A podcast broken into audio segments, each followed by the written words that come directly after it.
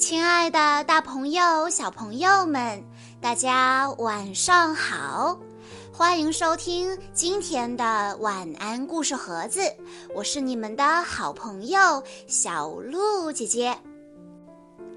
今天是新莫阳小朋友的生日，他为大家点播的故事来自《新黑猫警长》系列。在关注微信公众账号“晚安故事盒子”之后，回复“黑猫警长”这四个字，就可以收到小鹿姐姐讲过的所有关于黑猫警长的故事了。那么今天我要给大家讲的故事名字叫做《新黑猫警长之聪明的红狐狸》。露马脚。晴朗的夏日正午，时钟刚刚敲过十二点，已经忙碌了半天的森林市邮局开始休息了，四周静悄悄的。邮局里，营业员小白兔伸了个懒腰，说。可算是到吃饭的时间了，我都快饿死了。说完，他从柜台里取出两盒饭，大声招呼道：“别忙了，别忙了，快来吃饭吧！”哎呀，我的肚子也早就饿得咕咕叫了。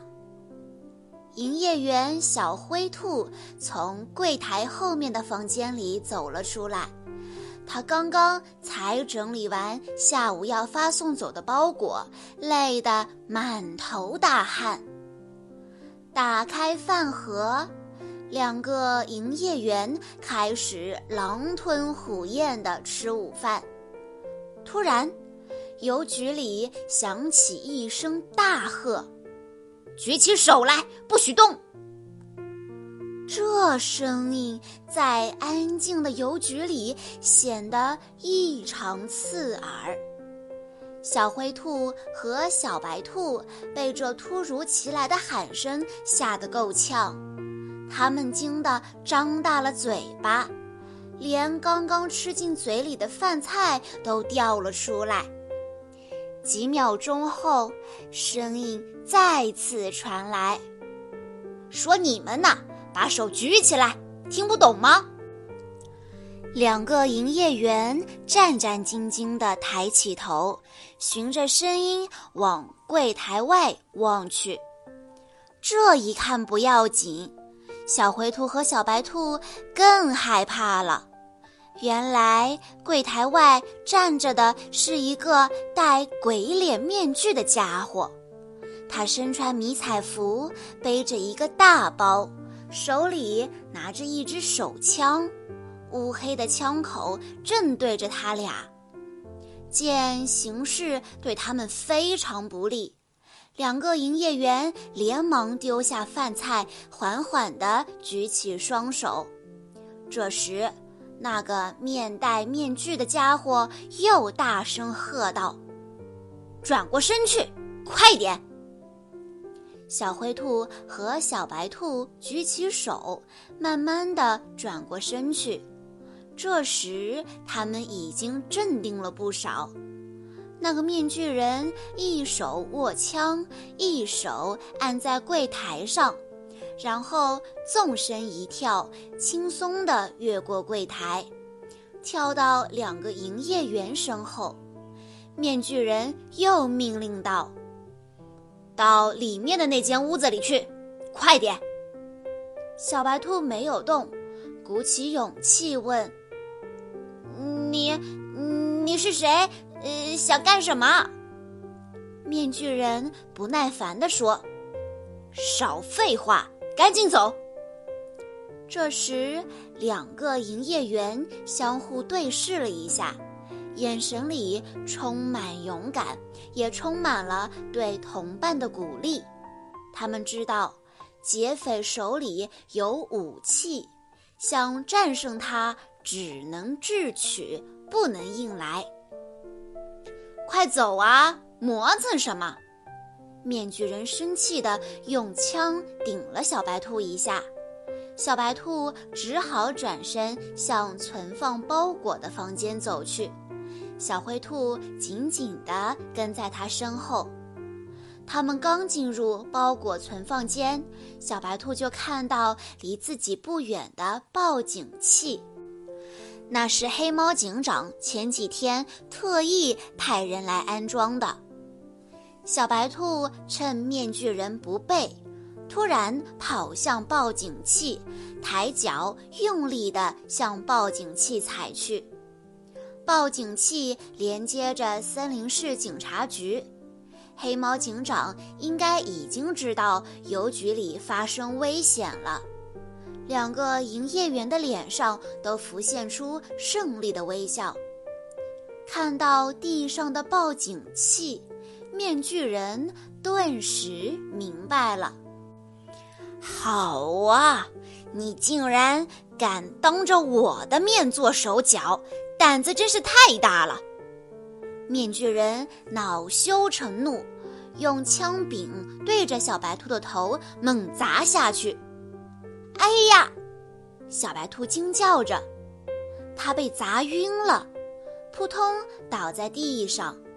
小灰兔连忙扑到他身上，喊道：“小白，你醒醒啊！”面具人在一旁警告说：“别叫了，再叫我连你一起收拾了。”小灰兔冷冷地看了面具人一眼，说：“这个报警器直接连着警察局，警察很快就会赶到，你跑不了了。”还是趁早投降吧！哈，笑话！面具人一阵狂笑。见小灰兔并不服软，气急败坏的面具人扑过去，把他也砸晕了。随后，这个坏家伙迅速地扫视了一圈周围的环境，打定了主意。面具人把晕倒的两个营业员拖进一个小房间，然后用绳子把他们捆好，又找来两团破布塞住他们的嘴。他的手脚非常麻利，做完这一切并没有用多长时间。面具人又来到柜台后面，从书包里掏出工具，开始撬柜台内的保险箱。我就要发财了！哈哈哈，他得意地笑着。原来，因为离银行比较远，邮局的营业员一个星期才会去银行存一次钱，所以保险箱里的钱非常多。盗窃技巧娴熟的面具人很快就把保险箱撬开了，他把里面的钱全都装进书包。哇，这么多钱，果然不出我所料。他欣喜若狂地笑着。做完这一切，面具人忍不住得意地自言自语：“我干的实在是太漂亮了，像我这么聪明的人，真是打着灯笼都找不到。”接下来，面具人就要实施计划的最后一步了。话说，邮局发生抢劫案的时候，黑猫警长正坐在办公桌前翻阅着文件。最近，一个不明身份的罪犯在森林市神出鬼没，频频作案。桌上文件记录的就是这个罪犯的犯罪情况。黑猫警长在心里暗暗发誓：“我一定要抓住你。”突然，警铃大作，黑猫警长下意识地丢下文件，从椅子上跳了起来。这是他最不愿听到的声音，因为这个声音代表着又有市民遇到了危险。黑猫警长来到一块巨大的显示屏前，那上面显示的是森林市电子地图。警铃声就是从屏幕里发出来的。看到邮局的位置一明一灭，黑猫警长就知道是邮局出事了。听到警铃声的白鸽侦探和几名白猫警士急急忙忙地从外面跑进来。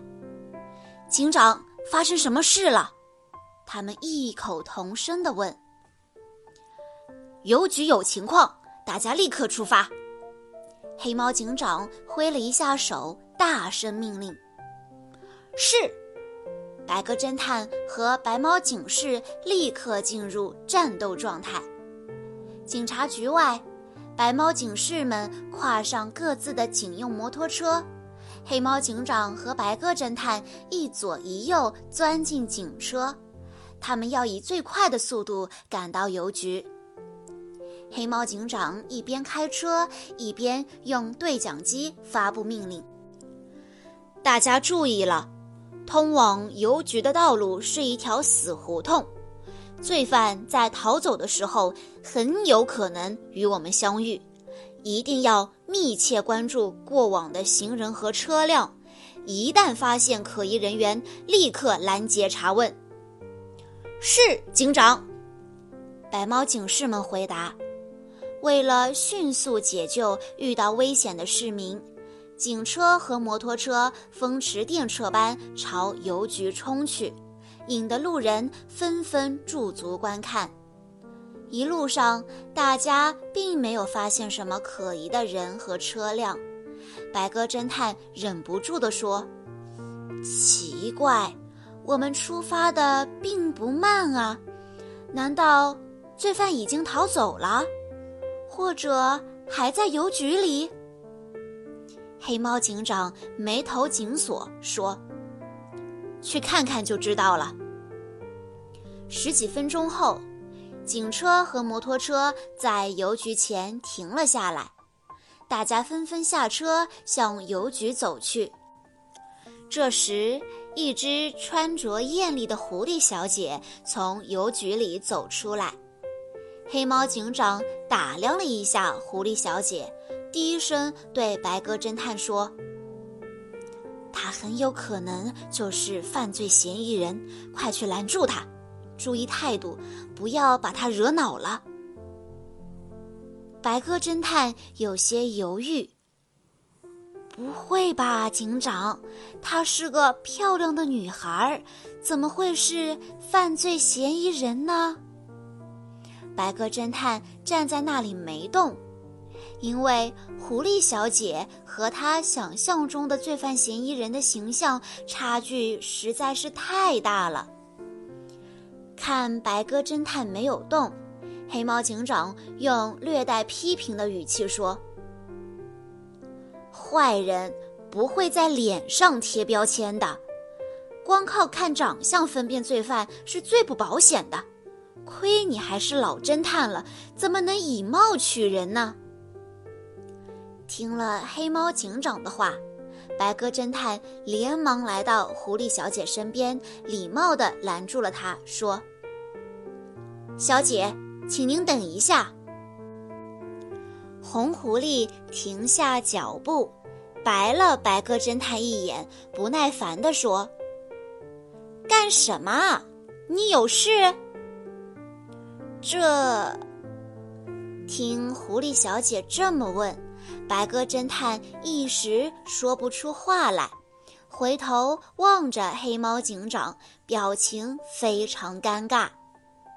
见白鸽侦探不说话，狐狸小姐傲慢地说：“没事，就别挡着我的路，快走开，我还有重要的事情要办呢，耽误了时间，你负得起责任吗？”狐狸小姐推开白鸽侦探，继续朝前走。黑猫警长几步上前，伸手拦住狐狸小姐，说：“请您等一下，先不要走。”狐狸小姐生气地质问道：“你想干什么？警察就了不起了？我们正在执行公务，请您配合一下。”警察局刚刚收到邮局的报警，在情况没弄清楚之前，您不能离开现场。黑猫警长平静地解释道：“什么？这里有人报警？我怎么不知道？发生什么事了？”听了黑猫警长的话，狐狸小姐立刻显出一副惊讶的神情。这时，白鸽侦探走过来说：“请您辛苦一趟，再跟我们回邮局去看看吧。”狐狸小姐没办法，只好很不情愿地跟着他们回到邮局。大家发现屋里所有物品都摆放整齐。柜台上放着两盒饭，仿佛什么事都没有发生过。一名白猫警士疑惑不解地说：“这里好像没什么异常啊，我们会不会搞错了？”另一名白猫警士也很纳闷，他说：“我们接到的警报是不是有人恶作剧啊？”白鸽侦探不愧为一位经验丰富的刑侦人员，他大声地说：“不对，营业员都到哪里去了？早就过了邮局的休息时间了。”黑猫警长赞许的点点头。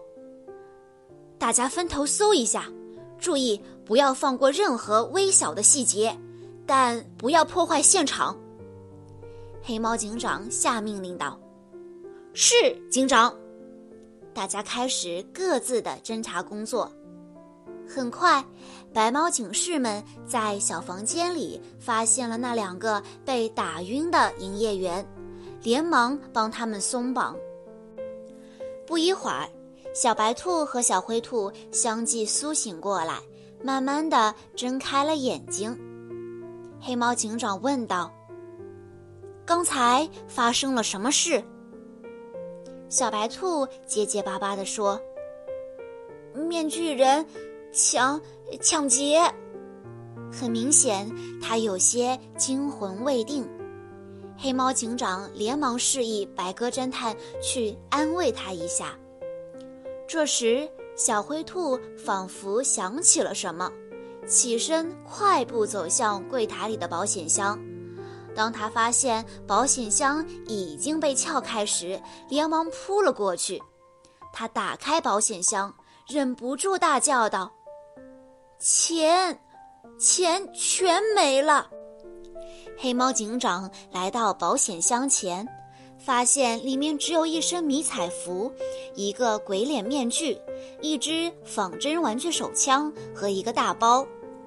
小灰兔指着他们说：“这。”这些都是劫匪的东西，你们再到各处查看一下，看看有没有其他线索。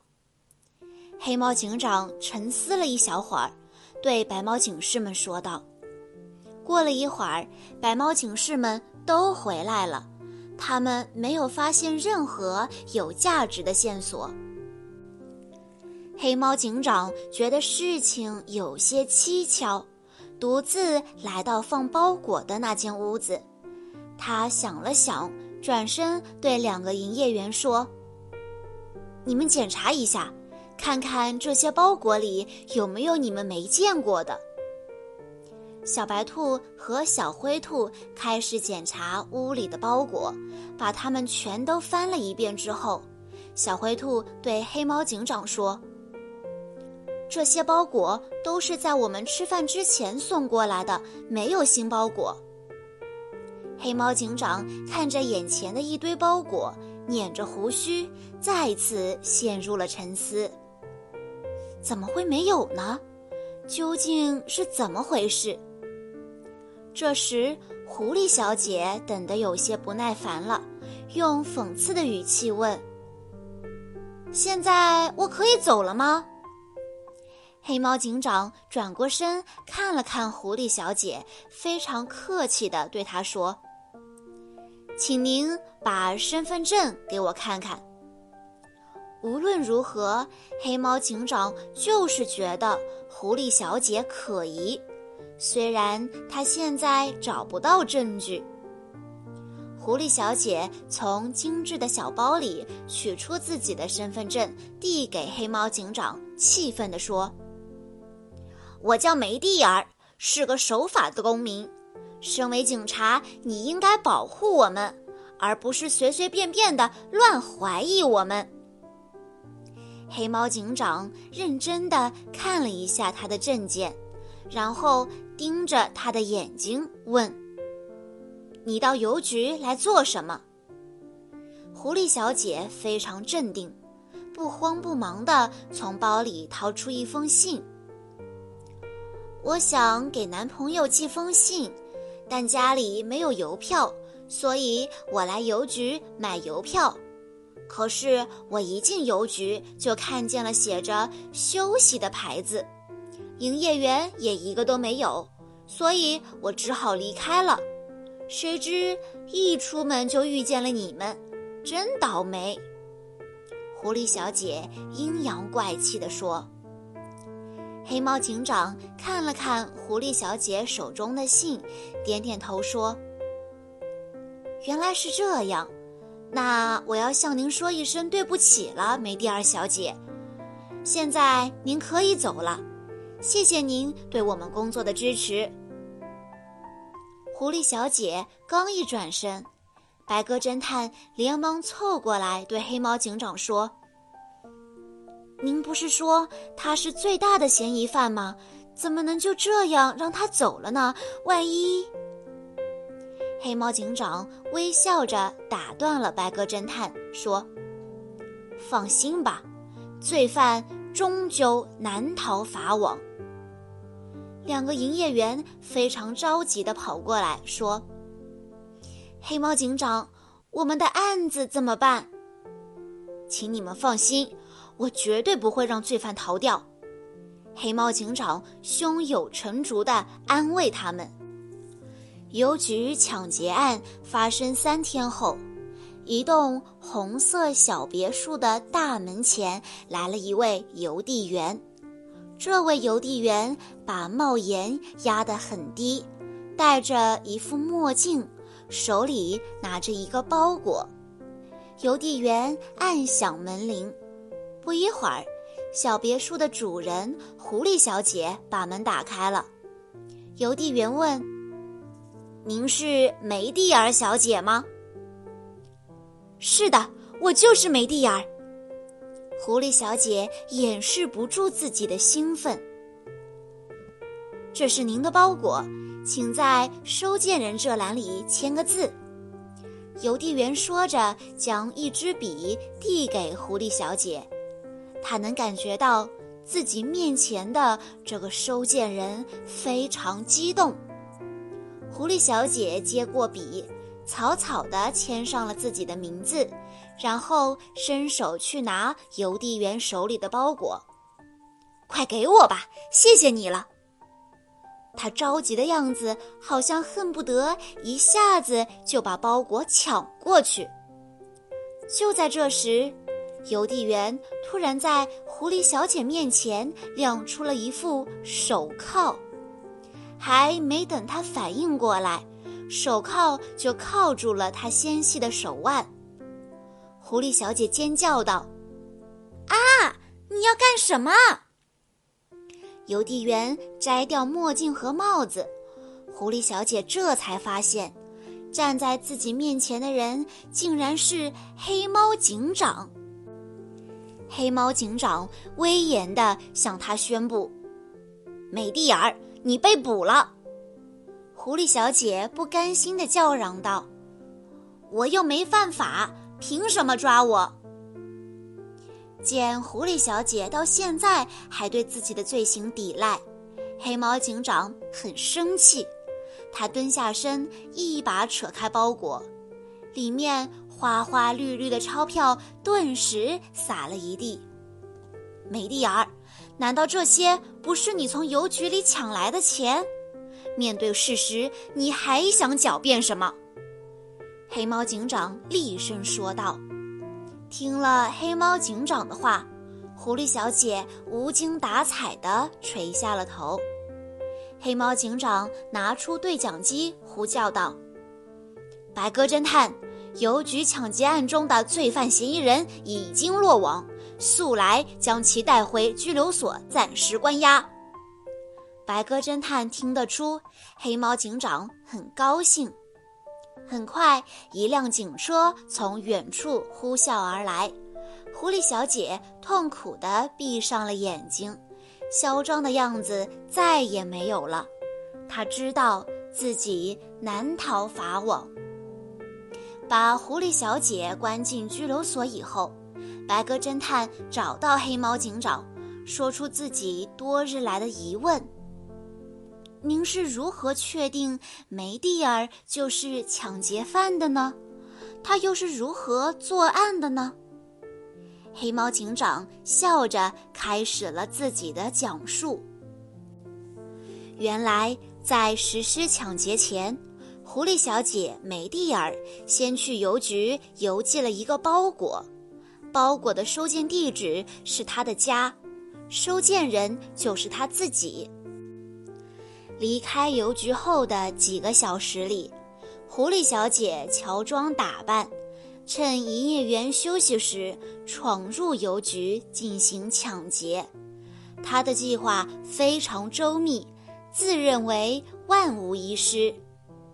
在把保险柜撬开，将里面的钱洗劫一空后，狐狸小姐卸下伪装，带着钱来到暂存包裹的房间。找到自己才寄出不久的包裹，把钱通通装了进去。正因为狐狸小姐狡猾的做法，小白兔和小灰兔检查了半天也没发现有什么新的包裹，并且包裹不多不少，总数也没有变。三天后，装着钱的包裹如期被送到美蒂尔的家中。虽然他的如意算盘打得很好，但最终也没能逃过黑猫警长的火眼金睛。这时，一名白猫警士进来送口供。黑猫警长看过后，对白鸽侦探说：“梅蒂尔都招认了，他就是我们一直在寻找的那个惯犯。”劳累了这么久。黑猫警长终于露出了舒心的微笑。